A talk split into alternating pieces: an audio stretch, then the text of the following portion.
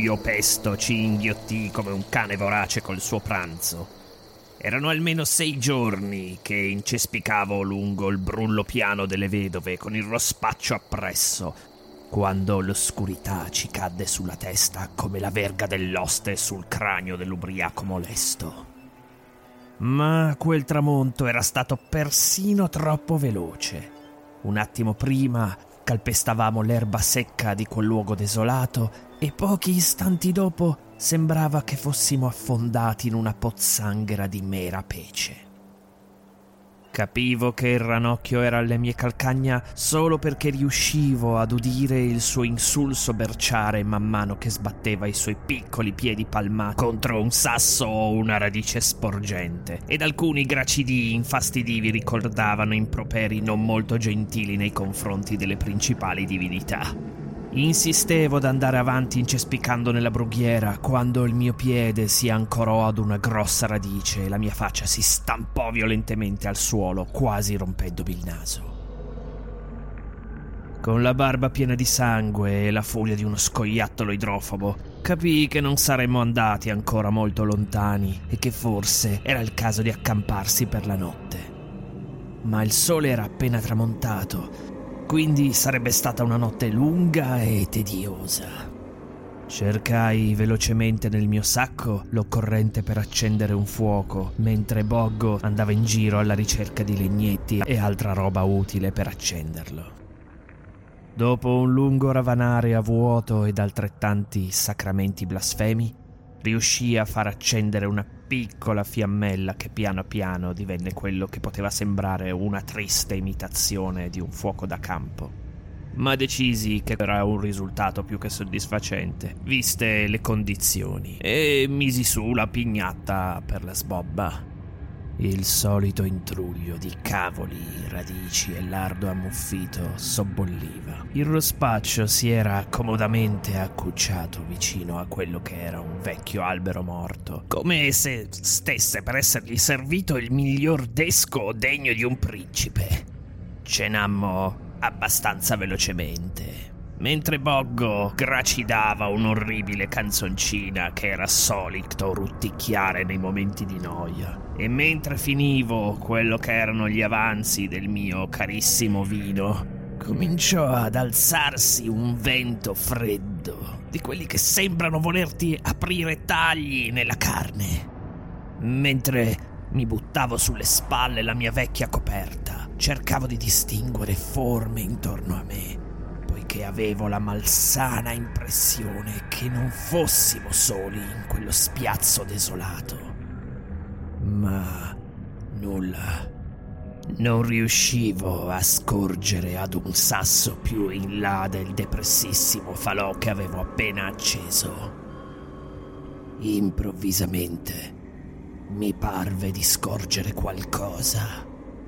Una sagoma informe a pochi metri da noi si muoveva lentamente ed ondeggiando, come se si trascinasse ed emetteva un pallido bagliore che però non illuminava i dintorni.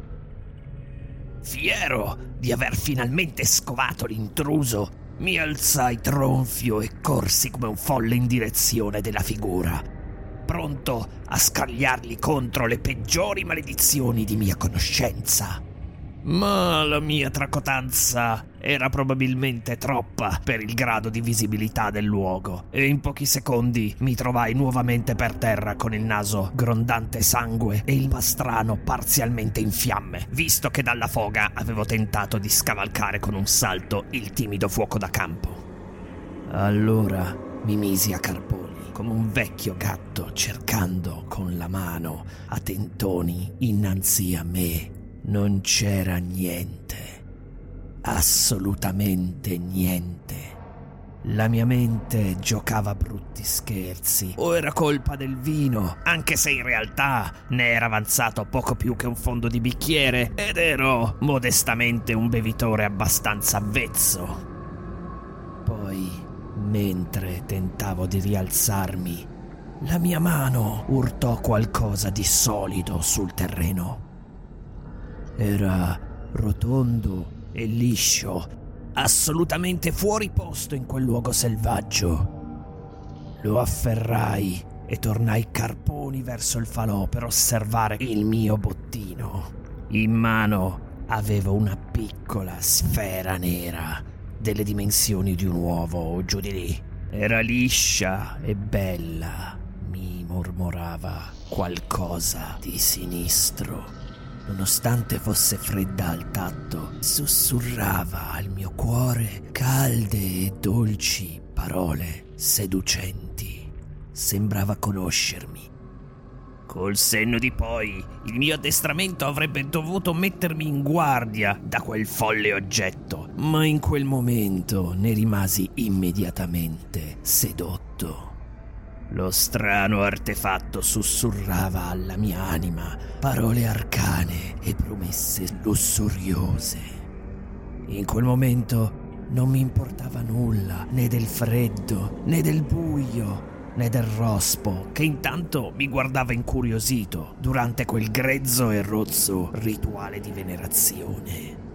Improvvisamente tutto si fece ovattato e silenzioso, come se avessi trovato in tutta quell'oscurità un dolce abbandono alle lusinghe blasfeme dell'oggetto maledetto. Stavo commettendo l'errore più banale da stregone principiante. Lasciarmi dominare da un oggetto magico invece di imporre la mia volontà su di esso. Molti altri prima di me avevano fatto quella triste fine, perché si sa, gli artefatti demoniaci hanno una volontà propria. Mettono alla prova coloro che incontrano per vedere se sono degni dei loro doni.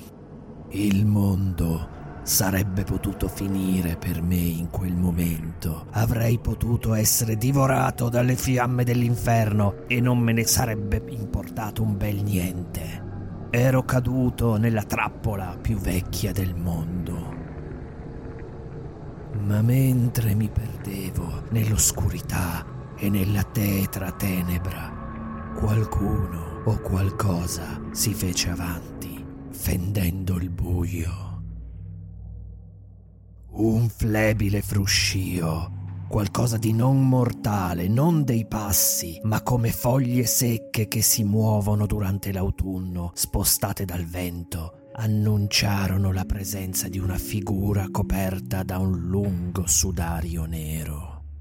La figura era alta almeno tre metri, ma la sua imponenza era rotta da un senso di movimento etereo anche perché i suoi arti erano sottili come spighe di grano e il suo cappuccio nascondeva vecchie ossa nere.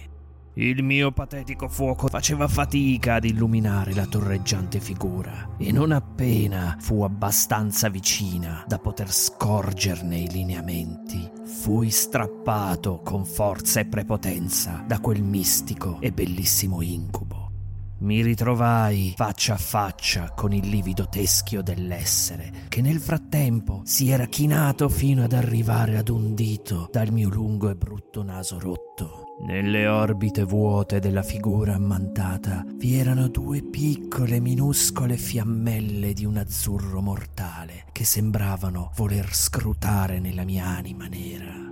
Quando pensavo che le cose non potevano prendere una piega peggiore, l'essere, facendo schioccare le fauci con una voce simile allo stridio del ferro che raschia su altro metallo, parlò.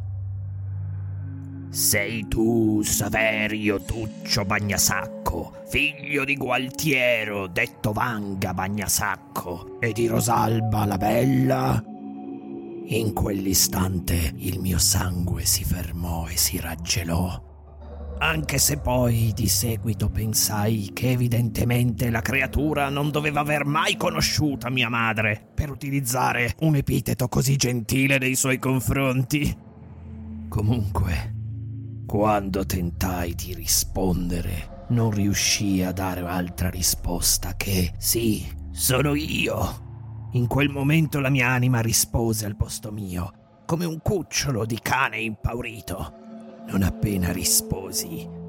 L'essere, chinatosi per guardarmi bene in viso, si rialzò in tutta la sua tetra altezza e pronunciò un'altra frase, quasi come se fosse una sentenza. Attento, Torvo, poiché l'oggetto che tieni tra le mani non era destinato a te. In esso troverai grande potere e antichi sortilegi, magie dimenticate, vecchie quanto la lurida terra che calpesti. Il potere che otterrai da esso è potenzialmente infinito, ma pari è il dolore e la sofferenza che potresti riceverne tenendolo con te. Gettalo ora e non ci incontreremo mai più. Oppure conservalo con te e le nostre strade si incroceranno ancora una volta, ma sarà l'ultima. Non ebbi neanche il tempo di dibattere che tutto tornò ventoso e cupo.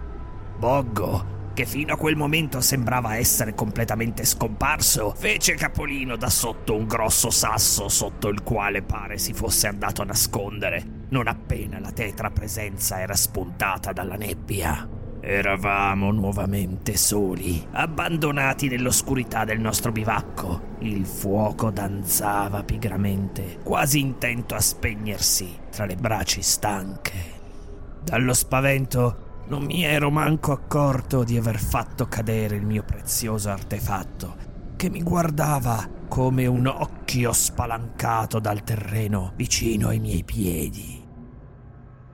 Lo spavento mi aveva fatto tornare prepotentemente in me ed ora sapevo come dovevo approcciarmi ad un artefatto magico. Afferrai l'oggetto nel pugno con forza e lo schiacciai con decisione sulla mia fronte, come a volerlo rompere nella maniera con cui si rompe una noce contro il proprio cranio. Era un gesto rozzo e violento, ma era quello l'approccio che bisognava adottare per imporre la propria volontà su un oggetto magico. Non gliela si può mica dar vinta così, eh? Bisogna fargli capire chi comanda, prenderli a calci se serve, Continuavo a schiacciarlo con forza contro la mia fronte e quando la mia pelle cominciò a spaccarsi e rivoli di sangue inondavano i miei occhi, finalmente il maledetto cedette e cominciò a ronzare come un vecchio gatto che fa le fusa. La pietra, perfettamente rotonda e color ossidiana, cominciò ad emanare una debole luce violastra e due oscure parole in lingua antica comparvero nella mia mente. Fiera homunculus. Chiusi gli occhi e mentre le pronunciavo nel profondo dell'anima, una figura umanoide, glabra e oblunga, si materializzava davanti a me. Le dita lunghe dagli artigli affilati, il cranio pallido senza lineamenti, nessuna bocca né orecchie, solo una testa lattiginosa al cui centro spuntava un singolo occhio nero e rotondo, identico alla blasfema sfera che lo aveva partorito. Era vivo ed era mio.